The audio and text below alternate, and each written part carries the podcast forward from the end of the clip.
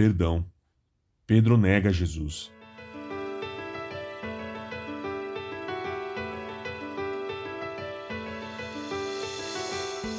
A primeira vez que Jesus disse: Venha, siga-me, foi a um homem chamado Pedro. O currículo dele não era longo, uma vez que ele era apenas um simples pescador.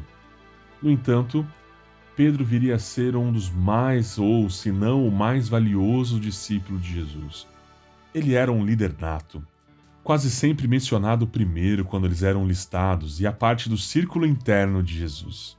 Pedro era muito sincero, tanto é que declarou em Mateus 23, 33: Eu nunca abandonarei o Senhor, mesmo que todos o abandonem. Ainda assim, quando chegou a hora para que Pedro se levantasse e declarasse sua amizade com o Salvador do mundo, ele congelou. Ele não estava apenas em silêncio, mas ele negou completamente e desassociou a si mesmo de conhecê-lo ou segui-lo. Agora, isso é algo que não pode ser perdoado, certo?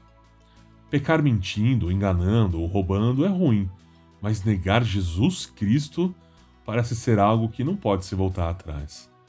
Você não pode puxar aquelas palavras de volta para sua boca depois delas terem desaparecido no ar.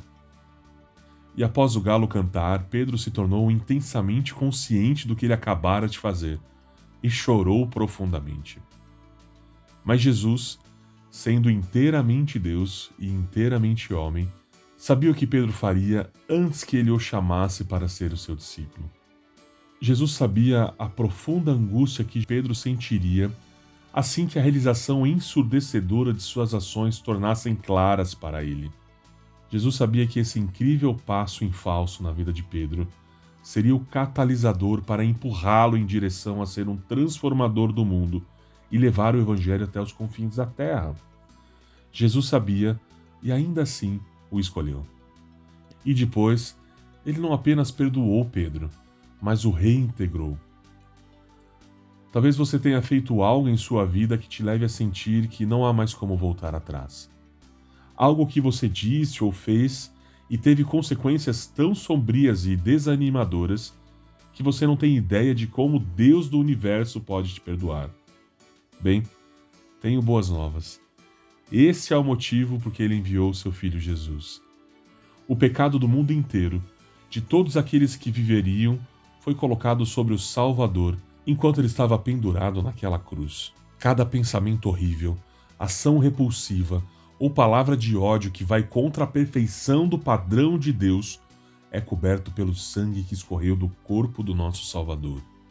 E quando ele deu seu último suspiro e partiu dessa terra, cada um daqueles pecados foram com ele. Conforme você processa seus próprios pecados e escolhas erradas que afetam não apenas sua vida, mas também a vida de outras pessoas, considere Jesus.